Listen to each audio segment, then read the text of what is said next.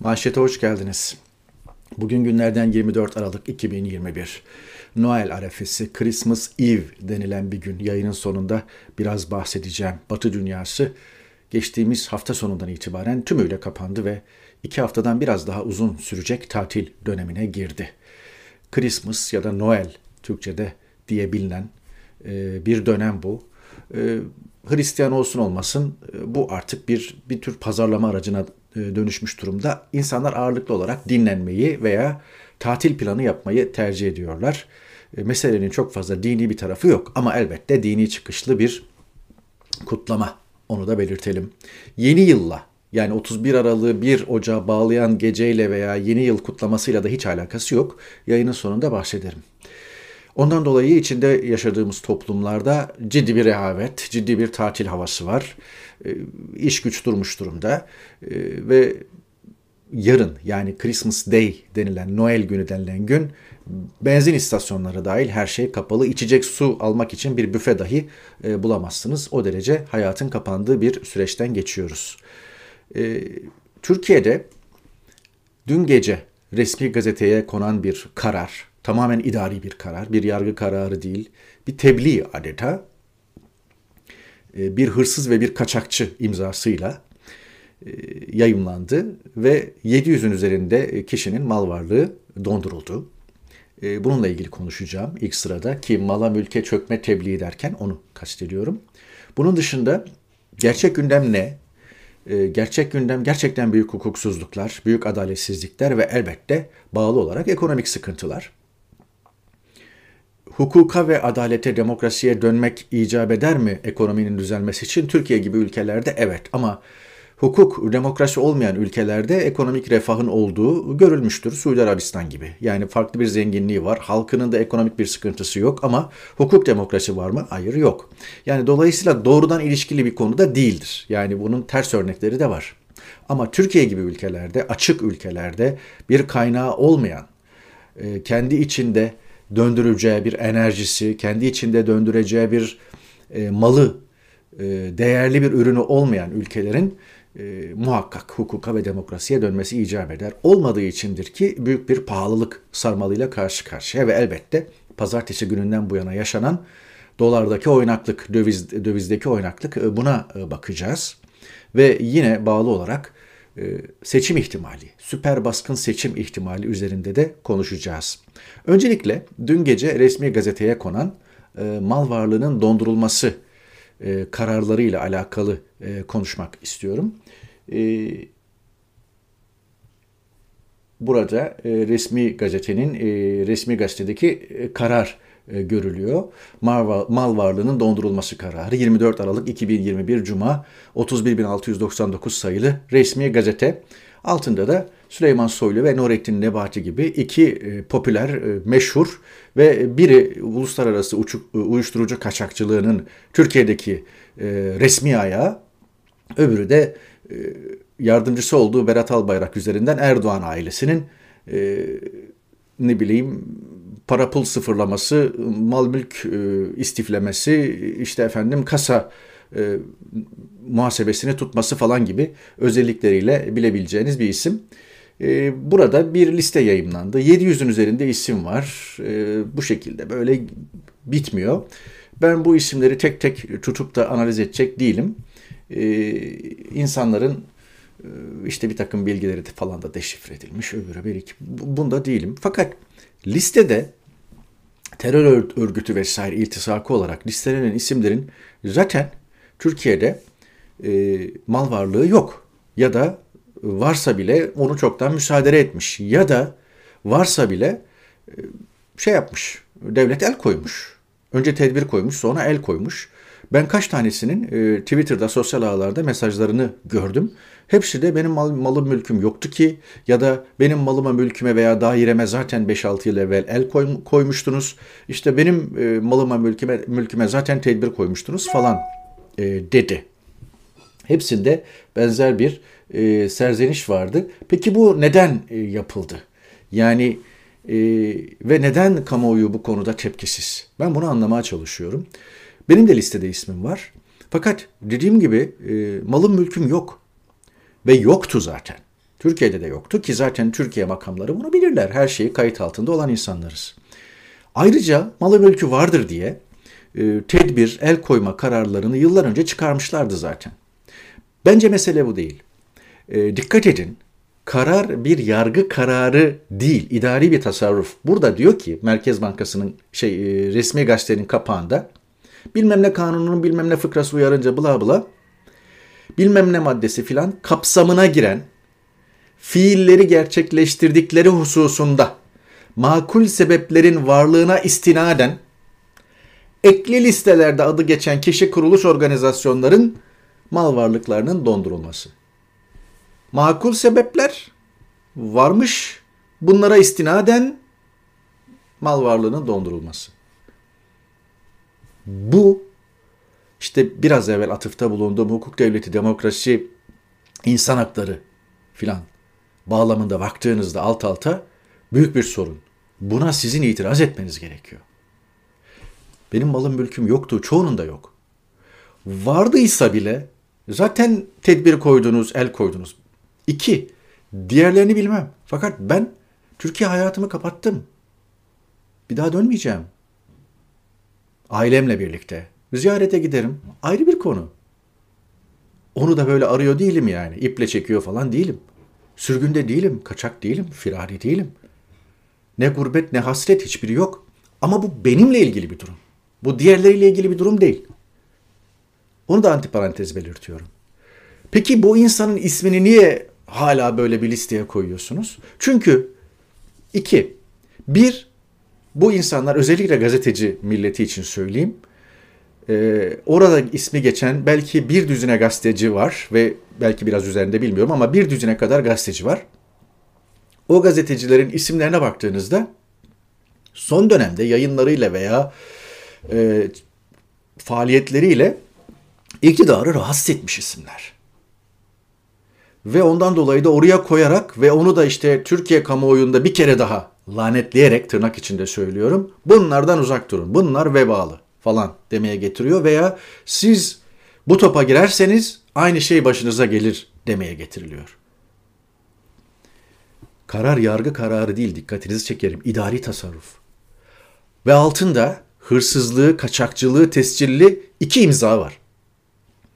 Tepkisiz kalırsanız bu devam edecek. Arkası gelecek. Daha önce olduğu gibi. Tamam mı? Kastettiğim bu. Değilse ben kapatıp çıkmışım zaten. Bir hesabım, bir idealim, Türkiye'ye bina ettiğim bir gelecek tasavvurum falan yok. Bunu niye söylüyorum? Kendi duruşumu, idealimi satmak değil. Sadece Türkiye'deki insanların, Türkiye'deki rejimin muhafızlarının neyi ne biçimde yapmaya çalıştığı ve ne biçimde pazarlamaya ve nasıl bir algı çerçevelemesiyle birilerini şeytanlaştırıp sıradaki işlemleri haber verdiğini ne bileyim kulaklara gözlere sokmaya çalışıyor. Sıra size de gelecek. Daha önce olduğu gibi.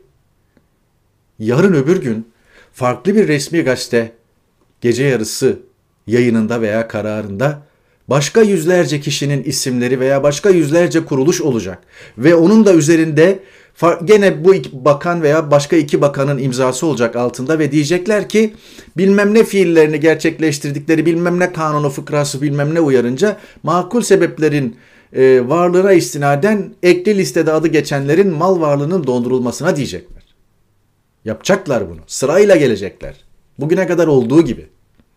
İşte buna tepkisiz kalıyorsunuz ya. Beni veya oradaki başka isimleri sevmeyebilirsiniz. Görüşlerini paylaşmayabilirsiniz. Ama burada topluca şeytanlaştırmaya, mala mülke çökmeye, insanların helal kazançlarıyla edindikleri mülkleri, malları, neyse menkul gayrimenkulleri bunların çökü, çöz, e, bunlara çökülmesini e, büyük bir tepkisizlikle seyrediyorsanız kendi malınızdan, kendi mülkünüzden de emin olmayın. Kastettiğim bu. Evet. Bir de işin böyle güya muhalif tarafı var. Mesela Yeni Çağ Gazetesi İyi Partisi İyi Parti'ye yakın Böyle işte efendim firarilerin mallarına el konuldu falan. Ama en ilginçlerinden biri gene Sözcü'den gelmiş. Dedim ya sözüm ona muhalif. İşte bilmem ne. E, aralarında FETÖ firarilerinin de bulunduğu 770 terör örgütü üyesinin filan. Vedat Demir çok güzel cevap yapmış, vermiş. Kapak gibi. Listede gazetenizin sahibinin de ismi var mıydı? Ki o da aynı durumda firari. Burak Akbay. Avrupa'da bir yerde yaşıyor. Ve halen de resmi sahibi sözcünün. Halen de orada çalışan insanlara ve bu e, tweet'i atanlara maaş veriyor. Deminden beri söylemeye çalıştığım şeyin tek tweette özeti bu. Tek tweette. Ben gündem olmuşum veya trend olmuşum bu değil bakın. Mesele bu. Bunu gözden uzak tutmayacaksınız. E, dolar 17 lirayken tüp 220 liraymış. Dolar 11,5'a düşmüş. Tüp gene 220 lira. Gündem bu. Gündem o halin ilanından günümüze kadar 1 milyon 576 bin kişi hakkında silahlı terör örgütüne üye olmaktan soruşturma açılması, 300 bin kişinin gözaltına alınması, 100 binden fazla kişinin tutuklanması, adalet yoksa ekmek yok diyor. Demin ne beri anlatmaya çalıştığım şey tek, tek grafikte. Bu kadar terörist olmaz, bu kadar hain olmaz, bu kadar işbirlikçi olmaz, bu kadar eylemci olmaz, bu kadar darbeci olmaz. Ne diyorsanız. 1 milyon 576 bin terörist mi olur yahu? Bir taneniz de çıkıp söylemiyor. Bir taneniz de çıkıp itiraz etmiyor. Azaltalım. 100 binden fazla kişi tutuklanmış. Bu kadar terörist olmaz. O hal ilanından bu tarafa diyor. Orhan Kemal Cengiz, hukukçu paylaşmış. Arkadaşlarım yazılarını belli fotoları yollayıp hakkımda dava açılır mı diye soruyorlar. Şöyle cevaplıyorum. Benim bildiğim hukuk kuralları çerçevesinde bu yazı resim için dava açılamaz ama açılan davalara bakınca benim bilmediğim bir hukukun yürürlükte olduğunu görüyorum demiş. Durum bu. Leman 22 Aralık çarşamba kapağında vicdanını yitirmiş bir dünyadan başka nedir ki cehennem diyor. İnsan Hakları Derneği raporlarına göre 2020 2020 yılı başından bu yana 59 hasta tutuklu yaşamını yitirmiş. Biraz daha bekleyelim mi belki ölmemiştir bu hasta tutuklu bence ölmüştür koy sedyeyi de çıkaralım artık diyor. İki gardiyan sedye ile girmişler bir cezaevi hücresine ve artık iskelete dönmüş bir mahkum. Evet. Gerçek gündem bu. Gerçek gündem öbürü beriki değil. 20'sinden beri bir mavra dönüyor. Çıkan her şeyi okurum. Ve konu tamamen siyasal. Onu da söyleyeyim. Konu ekonomik değil. Ve büyük ölçüde ekonomistlerin alanına da girmiyor. Büyük ölçüde siyasi, siyaset bilimcilerin ve evet siyasi analiz yapan insanların alanına giriyor. Olay şu, ve ekonomistler de anlamaya çalışıyorlar. Verilere bakmaya çalışıyorlar. Merkez Bankası tablolarına bakmaya çalışıyorlar. BDDK tebliğine bakmaya çalışıyorlar. Ne bileyim Hazine Maliye Bakanlığı ne diyecek? Her gün bir tebliğle burada sıralamayayım bir şeyi değiştiriyorlar. Bir defa geçerliymiş, yok değilmiş, yok şöyle olabilirmiş, yok kullanacağının krediyi şöyle. Ya anlatamayacağım kadar şeyler değişiyor ve yasası çıkmamış durumda. İlk yayında yani daha doğrusu bu ortaya çıktıktan sonra yaptığım çarşamba günkü yayında söylemiştim. Yasası yok. Yasal değil artı e, bir kamu yararı yok. Kamu yararı olmayan bir konuda siz dövize endeksli mevduatı kamu fonlarıyla, hazineyle sübvanse edeceksiniz ve ne kadar sübvanse edeceğiniz de belli değil. Her bir tarafı hukuksuz bir şey ve tamamen siyasi hamle. Bakıyorsunuz yani Reuters işte kamu bankalarının Erdoğan'ın açıklaması sonrası yüklü miktarda dolar satışı gerçekleştirdiğini yazmış. 7-7,5 milyar dolarla 20-25 milyar dolara kadar açılan tahminler var. Farklı ekonomistlerin farklı tahminleri. 21 milyar dolar, gerçekte 21 milyar dolar basıldı falan diyeni de gördüm ama minimum 6,5-7. Daha altını söyleyen yok. Erdoğan pazartesi günü 21 itibariyle Türkiye saatiyle o açıklamayı yaparken sığdı piyasalar. Özellikle Türkiye ve Avrupa'da piyasalar kapanmıştı. Amerika piyasaları açıktı. Uzak Doğu piyasalarının açılmasına zaman vardı. Her neyse o dönemde giden talimatla Merkez Bankası, kamu bankaları neyse dolar sattılar. Bunun ne kadar olduğu hakkında biraz evvel de söylediğim rivayet muhtelif. Ve bunu yapmaya devam ettiler. Yani o vatandaşların bir panik satışı falan değildi. Ayrıca onlar bir panik satışında bulunsalar yapılan işlemin benzer oynamayı gerçekleştirmesi mümkün değil. Artı dövize endeksli mevduat dediğiniz olayda gidilen bankaların büyük bir çoğunluğu daha uygulama başlamadı diyor. Yani tam anlamıyla bir siyasi cambazlık var. Yani bir siyasi çıkış yapılıyor.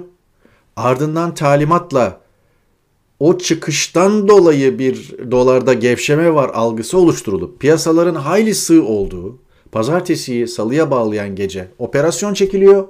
Ardından pazartesiye 18'de başlayan dolar salı sabahına 11'lerde başlıyor. Korkunç hamleler.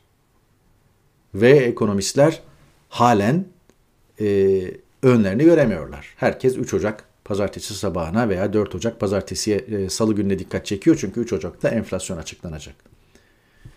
Türkiye'nin düştüğü durum BBC'nin grafiğinden getireyim. Putin yıllık basın değerlendirme toplantısı yapıyor. Yıllık değerlen yani her sene sonunda bir yıl değerlendirmesi yapıyor basın toplantısıyla. Doğrusu bu.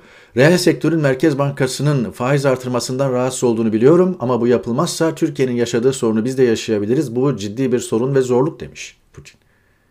Böyle madara olursunuz işte. Türkiye böyle nazara veriliyor. Turhan Bozkurt paylaşmış. Taahhütname imzalatılıyormuş. Neresi? Halkbank. Kredi talep edenlere. İşte sen bu krediyi alacaksın ama döviz altında kullanmayacaksın, repoda hisse senedinde kullanmayacaksın, vadesi gelmemiş kredi risklerinin kapatılmasında kullanmayacaksın, yurt dışına transfer etmeyeceksin, kripto. Yani diyor ki sen bu krediyi alacaksın ve diyelim ki ihtiyaç ekmek almak için kullanacaksın, başka şeyler için kullanacaksın. Yani bu tür şeylerde kullanmayacaksın diyor. Acayip acayip şeyler ama İbrahim Öztürk'ün paylaştığı tweet çok daha enteresan. Exim Bank'tan arıyorlarmış e, ihracat ağırlıklı çalışan insanları döviz satıyor musunuz diye soruyorlarmış ve e, bunu e, Merkez Bankası talimatıyla e, insanları fişliyorlar. Kurum ve kuruluşları fişliyorlar. Döviz satıyor musun, satmıyor musun? Eğer satmıyorum diyorsan e, işte işte reeskont kullanamıyor musun falan filan gibi bir takım haklarını da elinden alıyorlar falan. Böyle. Çok tuhaf şeyler dönüyor. Yani tam anlamıyla kapalı bir ekonomi veya kapalı kapılar ardında yürütülen bu tür böyle telefonlarla e, falan talimatlarla yürüyen bir iş. Turan Bozkurt paylaşmış. Benzinin litre fiyatında 1.63, motorinde 1.65 indirime gidildi ama ÖTV geri geldiği için değişen bir şey yok. Cem Toker daha güzel bağlamış. Türkiye'yi benzin fiyatına indirdiği an vergisini artırarak indirim yerine hava almanızı sağlayan zihniyet yönetiyor. Seçerken dikkatli seçeceksiniz. Aynen böyle. Bir taraftan indirirken öbür taraftan çakıyor tabiri yerindeyse. Sonra da Erdoğan diyor ki erken seçim yok. Bu ülke bir hukuk devleti. Belirlenen tarih neyse o tarihte seçim yapılacaktır. Erdoğan'ın ne dediğinin önemi yok. Bundan önceki seçimlerden birkaç ay önce de benzer şeyleri söylüyordu ve erken seçime gitti. Ne dediğinin gerçekten bir önemi yok. Orta Bahçeli'nin de ne dediğinin bir önemi yok. Bir kere daha söyleyeyim bu konudaki görüşümü. Türkiye'nin mevcut koşullarda seçime veya erken seçime gideceği yok şu aşamada. Bunu ne iktidar tarafı istiyor hatta ne de muhalefet tarafı istiyor. Üzgünüm ama böyle. Muhalefetin zaten be, pazartesi gününden beri e, şeyin bu ekonomik siyasi hamlelerine karşı verdiği bir cevabı da yok sarayın. Ancak Türkiye'de erken seçim iktidar ve ortağı isterse olur. İktidar ve ortağı da e, iki türlü ister. İktidar yani Erdoğan kazanabileceği bir seçimi görürse bir baskın seçime gidebilir. Bu konuda çok Mart veya Mart sonu konuşuluyor. İşte bir rahatlama meydana gelecek ve Erdoğan 3 ay içinde seçime gidecek falan diye. Çok fazla ihtimal vermiyorum ama yoğun bir şekilde kamuoyunun nabzını tutuyor. Bunu gördüğü anda bundan çekinmeyecektir. Çünkü Erdoğan'ın kullanacağı enstrümanların Ocak ayında, Şubat ayında tabana, ekonomiye nasıl yansıyacağını bilmiyoruz. Görmedik, bunu Erdoğan da görmek istiyor. Erdoğan'dan kastım esasen e, akli muhakemelerini yitirmiş, fiziken de gerçekten son derece zayıf ve kırılgan durumda olan insan değil. Çevresini kastederek söylüyorum. Yönlendiriliyor ve yönetiliyor. O anlamda söylüyorum. Dolayısıyla Erdoğan Ocak ayındaki seyri görmeden şu anda bir erken seçimle falan yürümeyecektir. Muhalefetin de böyle bir şey istediğini zannetmiyorum. Devlet Bahçeli sağ solu belli olmayan bir insandır. E, menfaati olsun olmasın, partisinin çıkarı olsun olmasın masayı her an devirir ve o da seçime götürebilir. Ama dediğim gibi düşük bir ihtimal olarak ihtiyat payı bırakıyorum bu konuda. Ama Selahattin Demirtaş'tan harika bir mesaj var. Onu okumadan da manşeti bitirmek istemiyorum. Ben muhalefetin ortak adayı olsam cezaevinden bile seçim kazanırım. Dışarıdaysa birileri halen bu üç kağıtçı, dolandırıcı iktidarın halkı kandırıp seçim kazanabileceğine inanıyor. Halka güvenin, yüzünüzü yoksullara dönün, yan yana durmaktan korkmayın ve miting meydanlarını doldurun. Merak etmeyin biz varız, birlikte kazanacağız, mutlaka kazanacağız demiş. İbrahim Öztürk ise partiler bir kenara yani dinci, ırkçı, modern partilerimiz arasındaki fark sadece milliyetçilik, millicilik, ulusalcılık kelimeleri arasında arasındaki fark kadardır. Cami, kışla, mafya arasında git gel, ömür tüket demiş paylaştığı tweette. Evet. Bununla e, kapatırken e, manşeti hani deniyor ya Hristiyan aleminin Noel'ini kutluyoruz veya Christmas'ını kutluyoruz.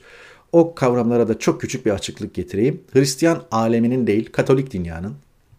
Hristiyan aleminde e, geçen hafta başlayan bir Noel tatili içindeyiz. Bu İngilizce'de Christmas olarak e, geçiyor. İngiltere'de okullar 17 Aralık'ta tatil oldu. Mesela 3 Ocak'a kadar tatil. Aylar öncesinden başlayan Christmas hazırlıkları var. Sokaklar, evler süsleniyor. Hediye paketleri, alışveriş çılgınlığı hakeza. Bir ekonomik tarafı var.